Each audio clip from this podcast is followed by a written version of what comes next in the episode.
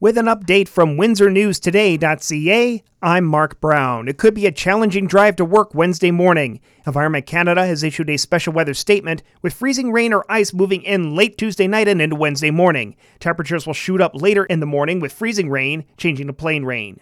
LaSalle police are now convinced that Amanda Lyons died at the hands of her husband. In an update Tuesday afternoon, police confirmed there is video evidence showing that Lyons' husband jumped off the Ambassador Bridge. His body has not been found, but police strongly believe he's deceased. Amanda Lyons was found dead by police on the morning of March 19th, soon after her husband's vehicle was found abandoned on the bridge. Ontario Transportation Minister Caroline Mulroney says some provincial highways with higher speed limits will keep them. Mulroney was in Tilbury on Tuesday afternoon. One of those highways getting a speed limit of 110 kilometers per hour is the 401 between Windsor and London. Mulroney said the 401 and others were chosen based on their ability to handle higher speeds.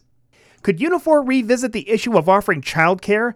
Now that a government agreement is in place to cut costs, Unifor Local 444 President Dave Cassidy thinks it may be time to open Windsor's old CAW Child Care Center. This is something I think that was a crown jewel for our members. I'm not sure that Stellantis would have the same opinion as me because I know it costs them quite a bit of money on the subsidy side. However, rest assured that that will be a issue moving forward to see if there's something we can do.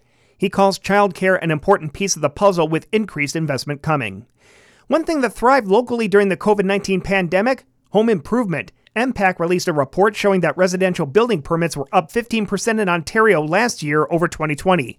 Lakeshore and Windsor were in the top five for southwestern Ontario, with Lakeshore's permits up 20% and Windsor's 13%. Erie Shores Healthcare has made getting x rays easier. The Leamington Hospital has launched a new online appointment tool for same day appointments from Monday to Saturday. You just need a note from your doctor or nurse practitioner.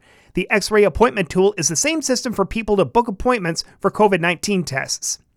The University of Windsor's new field house has a name. The Toldo Lancer Center is being supported by an unknown donation by the Toldo Foundation. U of W's acting associate vice president of external affairs, Vincent Georgie, is grateful that the Toldo name will grace the building. This $73 million project will be named after them. This is a space that will be fantastic both for uh, professional athletes and non professional athletes, for community members to come here and partake in recreation activities. Really, really excited to, to see this incredible commitment to this center. The building will have a triple gym, an Olympic sized swimming pool, walking track, fitness center, and multi-purpose rooms. In sports, the Pistons take on the Nets in Brooklyn Tuesday night. In the NHL, the Maple Leafs are in Boston. The Junior C playoffs continue with two Game 5s, Essex hosting Mooretown and Lakeshore welcoming Wheatley. Tuesday night's weather, a special weather statement is in effect, freezing rain or ice late down to minus 2. Rain for Wednesday, windy and 13. Showers or a thunderstorm Wednesday night, a low of 9. I'm Mark Brown. For more on these and other stories, go to windsornewstoday.ca.